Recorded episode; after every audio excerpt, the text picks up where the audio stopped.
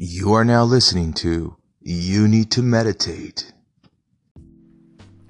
Hello, everybody. Thank you so much for listening. Thank you for the favorite. I love all of it. Keep it all coming. I love to hear from you, interact with you, and anything else. Um, so today I just wanted to talk a bit more about the course schedule. Um, the Vipassana meditation course has a very strict schedule. It's actually not that hard to follow once you get into it, though, um, probably because there's no one else really doing anything different, so you don't really have any choice other than to follow the schedule. And following the schedule really strictly actually helps make the, course go way easier. Um, any times that I tried to give myself a break or slack or just not work so hard at the meditation, it made it so much harder on me. Everything just seemed to take way longer.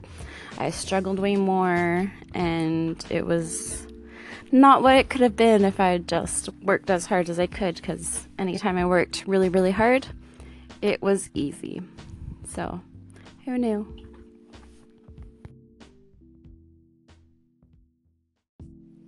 So, at the course, um, you wake up at 4:30.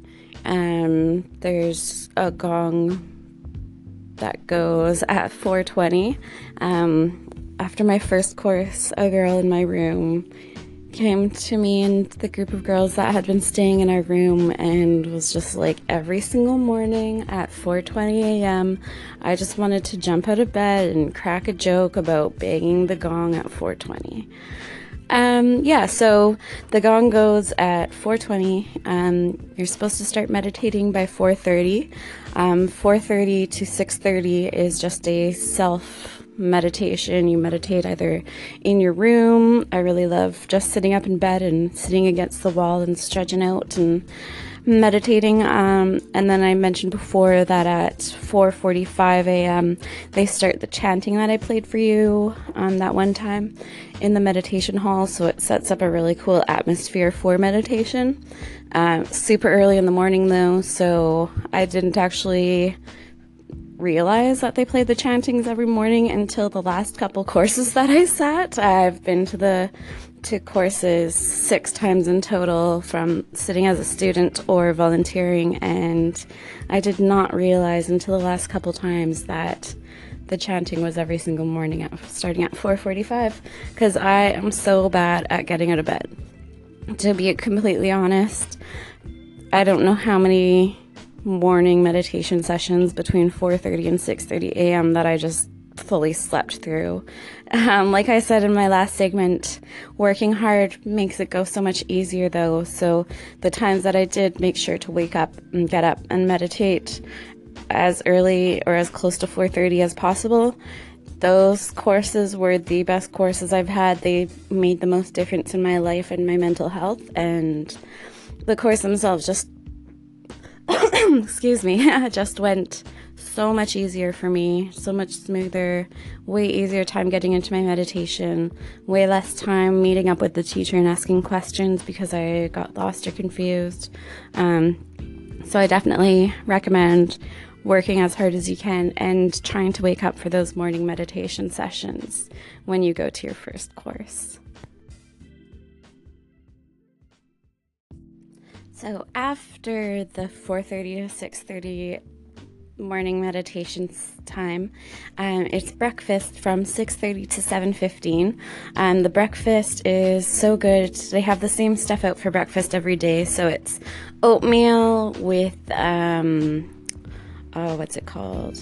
I can't even think of it. Prunes, like prunes cooked up in juices and stuff, which sounds really gross, and you'd probably think of like your grandma or something like that but the prunes are like the most expensive thing part of like type of food that they have there and it's actually really good. And tons of fiber so that's cool. Um, yeah so oatmeal prunes they have cereal toast um, they have rice cakes for people who can't have gluten. They have like sunflower seeds flax seeds they have plain yogurt They have like peanut butter and honey and jam to go with the toast. They have a huge bowl of fruit. Um, I feel like that's everything. Yeah, so breakfast is awesome. Um, and then after breakfast, me, I'm trying to think, I haven't been to a course in a while. Um, it is a break for I think half an hour, 45 minutes. So from 7:15 until 8 a.m. Okay, so 45 minutes. You get a break. Um, half the time I rush over and shower and use my neti pot in that 45 minutes. The other half of the time I rush to my bed and just pass right out and have a good 45 minute nap. Um, usually I eat my breakfast pretty fast and get out of there and get probably a, at least a full hour break. Um, to get the stuff done and yeah because the courses just make you so exhausted um, and then after the break there's a group meditation in the meditation hall for one hour. Uh, so that's when you learn like the new any new techniques or any little tweaks to the technique um, are taught usually in that group meditation. Um, and then after the group meditation there's another two hour and just meditate by yourself. Um, that's the time when the teacher checks in with you. So they have you divided into little groups and they bring you up to the front of the meditation hall and you sit in a circle around the teacher and they'll ask you uh, like questions about your practice, just making sure you're on the right track. Um, and then you'll meditate as a group in the at the front of the meditation hall for a few minutes and then they'll either let you go back to meditate wherever you want or meditate back in the hall, whatever is necessary at the time.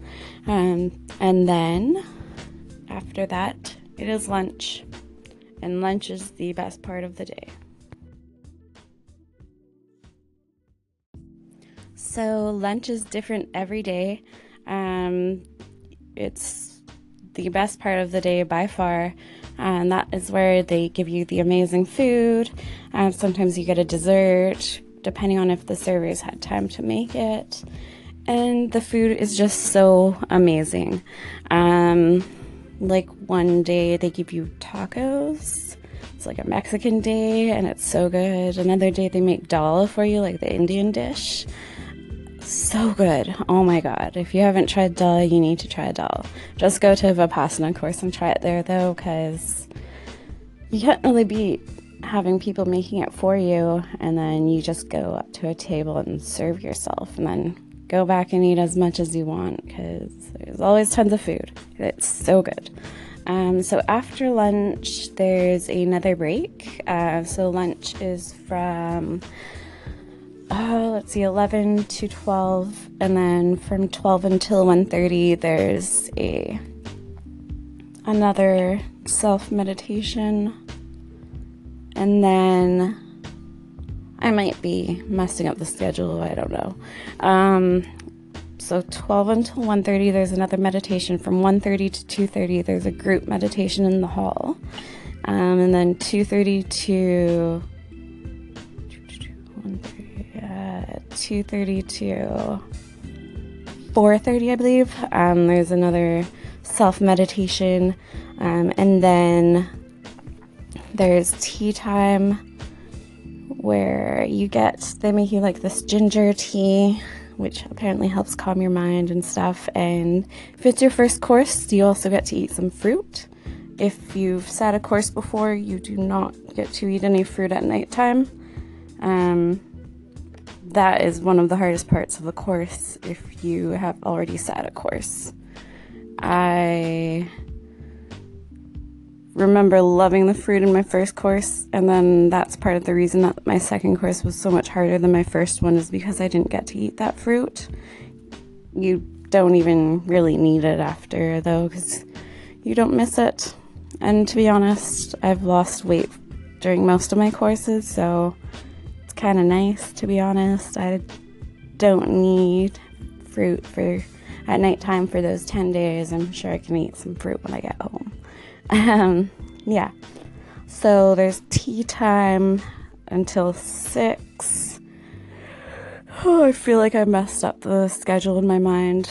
Um, then there's another self meditation from let's see, 6 until 8. And then 8 until 9 is another group meditation in the meditation hall. Um, and then there's a 45 minute discourse, um, which is, other than lunch, the other highlight of the day. Uh, the discourse is super entertaining, super funny. I love it. And then after the discourse, there's another meditation for anywhere from 20 to 45 minutes, depending on how long the discourse actually was. And then after that, there's a question and answer period with the teacher, assistant teacher who's running the course.